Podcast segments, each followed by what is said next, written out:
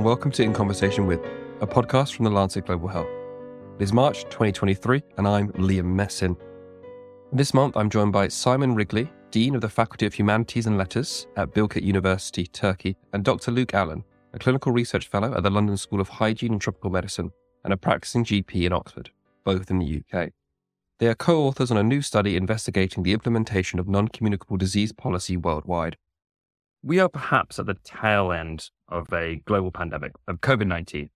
And so it might be tempting to think that in- infectious diseases are the singular concern facing the world today. So, why the focus on non communicable diseases for your current work? So, Liam, I'll take that one first. Uh, COVID's definitely captured public attention and has caused huge rises in excess mortality all over the world.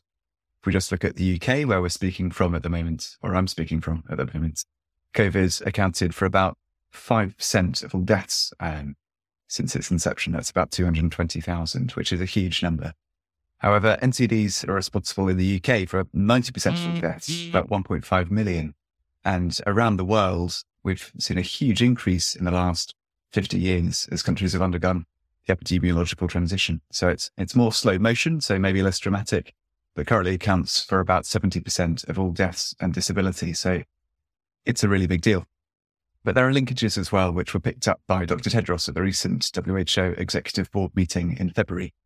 NCDs and COVID both share the same risk factors. So alcohol, tobacco, poor diet, low physical activity, exposure to air pollution and poverty cause COVID and NCDs.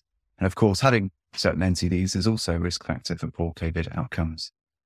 And finally, we, we expect governments to protect us against preventable diseases, so vaccines for COVID, but there's lots governments can be doing as well to protect us against these conditions, which are responsible for a much greater burden of death and disease. So that's why.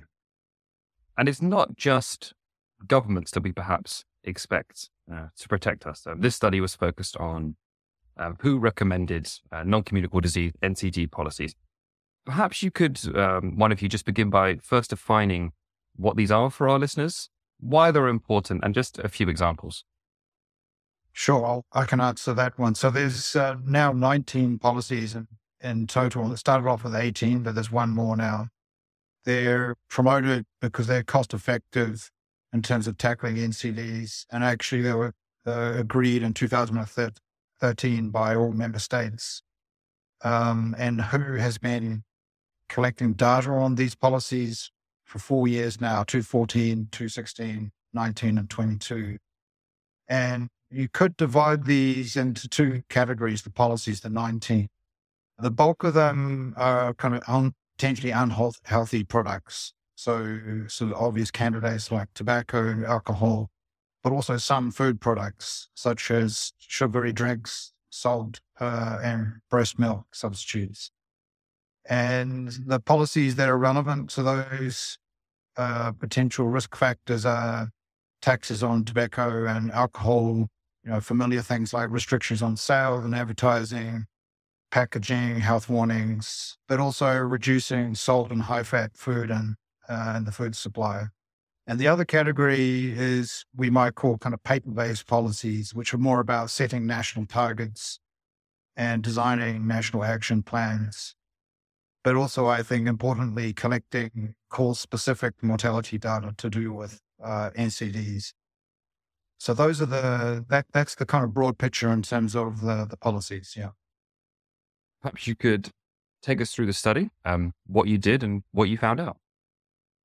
So this study was uh, really made up of about five parts here. So the first part was just getting the data from these progress monitor reports. As Simon said, they were published in 2015, 2017, 2020, and 2022. And each of them provides a policy implementation score for all of the WHO member states. That's 194 countries with data collected in the preceding year. And from that, we were able to calculate a score ranging from zero, that is, they'd implemented none of the policies at all, to 18, they'd implemented all of the 18 policies that were reported in each of the years. So at the top of the scale, we had countries like Norway, Finland, and Turkey. At the bottom, we had the Guineas and Haiti, uh, with a range of kind of from one ish to about 16 ish. Then we looked at how the scores changed over time for individual countries, but also for different income groups. So high income, low income, middle income countries. and different geopolitical blocks. The fourth bit was looking at how um, sales had changed before and after the pandemic. So, particularly focusing on tobacco, alcohol, junk foods, and soft drinks. And then looking at changes in sales over time and examining the association between those changes and changes in policy scores.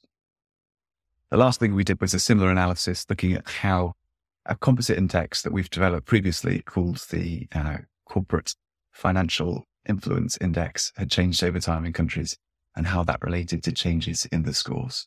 So Simon can talk through what we found.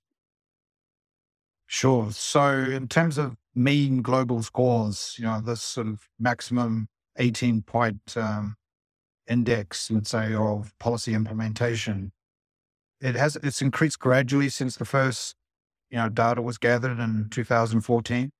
So the mean in 2014 was a score of seven, uh, but it's now in the last two reports at 8.6.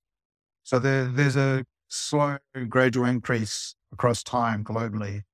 But in the last two years, namely before the pandemic and I should say during, but hopefully towards the end of the pandemic, it's flattened off. So it's stagnated in the last two reports in 2019 and 2021 generally the commercial policy scores t- uh, to do with unhealthy products like tobacco, alcohol, and food has not scored as well as the other policies.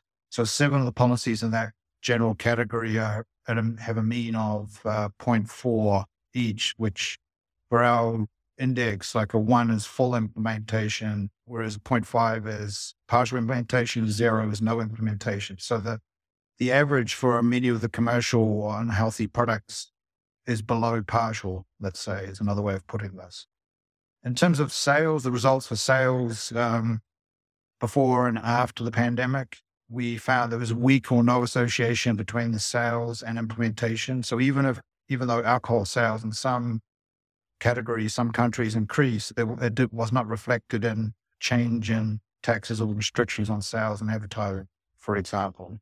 And in terms of the final kind of set of results where we looked at this index that Luke mentioned, the corporate financial influence index, as with previous results we have, it still remains the case that this is negatively associated with implementation, where the index is higher score means more influence from commercial sector. And that remained the case even when we include some potential confounding factors like uh, GDP, elderly population, and level of democracy. Thank you very much, Simon. There's a few points I'd like to touch on, but just first of all, why why the focus on just these these 19 who recommended policies? The WHO uh, produced Global NCD Action Plan in 2013, and it covers the period 2013 to 2030. And periodically it's updated and it's got this appendix at the bottom, which lists all of the policies which have undergone an assessment for NCDs. And initially there was a, a small list of them which were dubbed best buys, as in they're highly cost effective in low and middle income countries.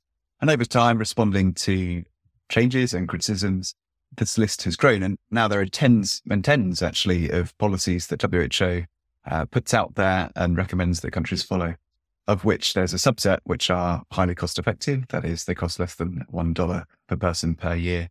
And there are a few other metrics that they apply as well. The reason we focused on uh, these 19 is that these are the ones that the WHO routinely reports on um, in their regular biennial ish uh, NCD progress monitors. Uh, they're aligned with um, some of the core objectives in the global NCD action plan and are likely to continue being the core set of policies that continue to be reflected in their reporting. Importantly, they don't include any of the cancer interventions like cervical cancer screening. Don't include any of the mental health interventions. And there are lots of other very cost effective, very important NCD things that are missing from this list. I think a question for myself, Simon, and our other authors is uh, in, in, the future, do we expand and look to these other policies or do we keep going with? And actually, it's the 18 because we've picked the original 18 and tobacco mass media campaigns were only introduced in 2017? Or, or, do we keep adding things in? So there's an issue of consistency there as well. But overall, I think it's fantastic that the WHO is broadening the scope uh, to consider a wider range of risk factors that, that's good news. Uh, it would be good to see their reporting uh, expand as well to match what's happening in, in this appendix.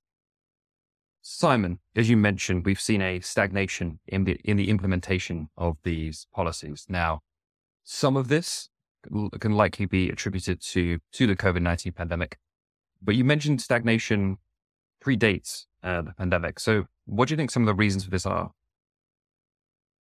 So, I think, yeah, you're right that the most plausible explanation seems to be you know diversion of attention and resources during the pandemic but it was steadily increasing until 2019. So as a global average, it was still a, you know, not a, a major increase, but a steady uptick.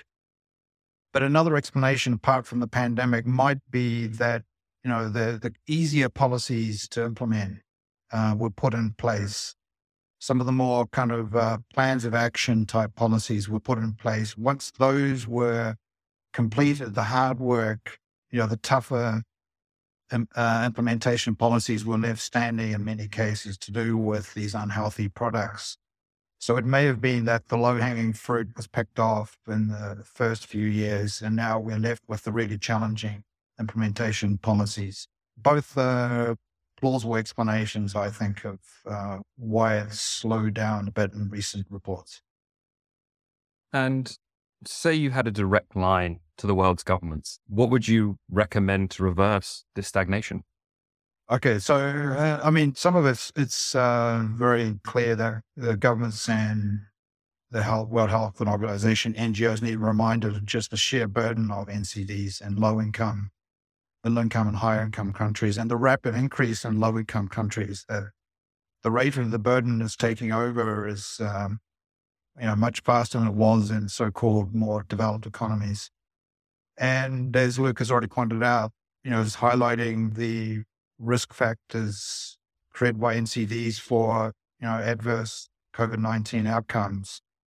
The other thing that it strikes me as important is working more on equalizing access influence over policy making. So it, that, that money speaks a little bit less, not eliminating the uh, you know dominance of commercial industries like food, alcohol, and tobacco over policy making, but enabling greater access for non-commercial interests to have an impact on policy making. That that's those were the two things that occurred to me. Like, yeah, yeah, and, and I think my reflection just builds on that. That fundamentally, how do you reverse this stagnation? Fundamentally, these are political choices, and as Simon said, some of the NCD policies are relatively easy, uh, in inverted commas, to implement and non-contentious, like setting a national NCD plan setting robust targets, delivering physical activity mass media campaigns.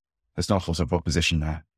But another large chunk of these NCD policies directly threaten the profits of powerful industry sectors, things like alcohol taxes, advertising bans, sales restrictions, salt and fat restrictions, banning child junk food marketing, the tobacco measures.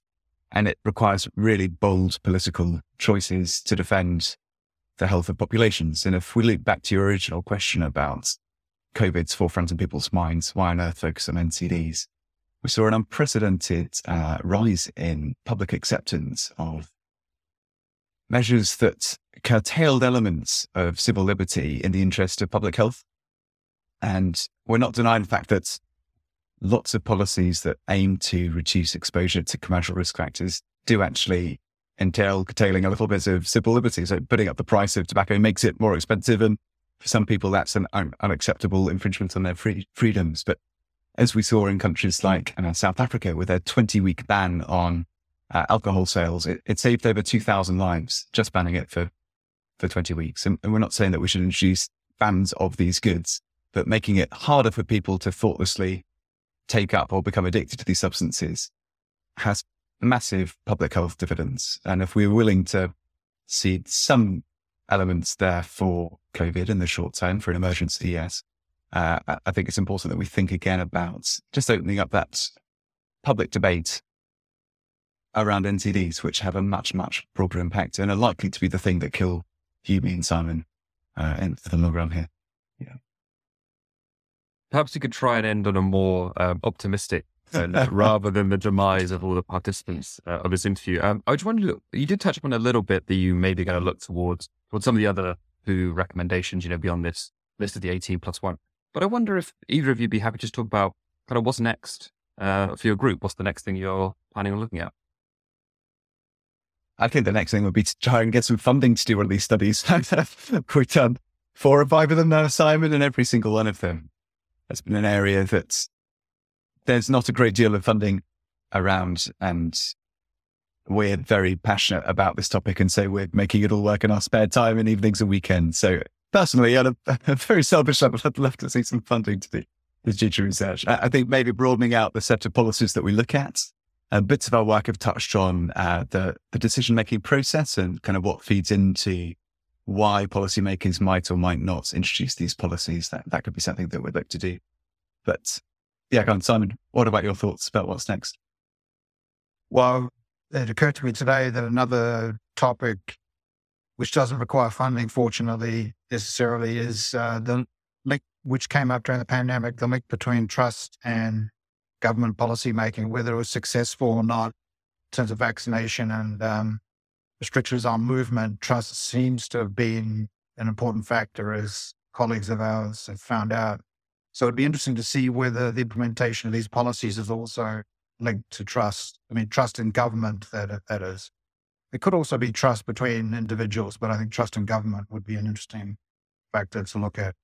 I, I agree. And, and Liam, something that's really tricky is trying to find metrics which work equally in all countries. And as you can imagine, trying to gauge trust in a way that's comparable between countries is is tricky, as are lots of the other bits and pieces which factor in the indices and metrics that we use in our paper. I think what, one of the other things that was picked up by Dr. Tedros at the executive board meeting is the link between NCDs and primary healthcare. I'm, I'm a GP by training. I, I still work clinically and most of my work really is in the field of primary healthcare. And I think at the moment, NCDs is treated in its own silo and just, I'd love to see a lot more horizontal integration. And uh, so that's another area that I'm personally interested in as well. And if there are any wealthy benefactors out there that do want to fund Simon and Luke's research, do get in touch. You can read their current paper online now on thelancet.com. Thank you to both our interviewees, and thank you for listening. You can subscribe to this podcast any place you usually get podcasts.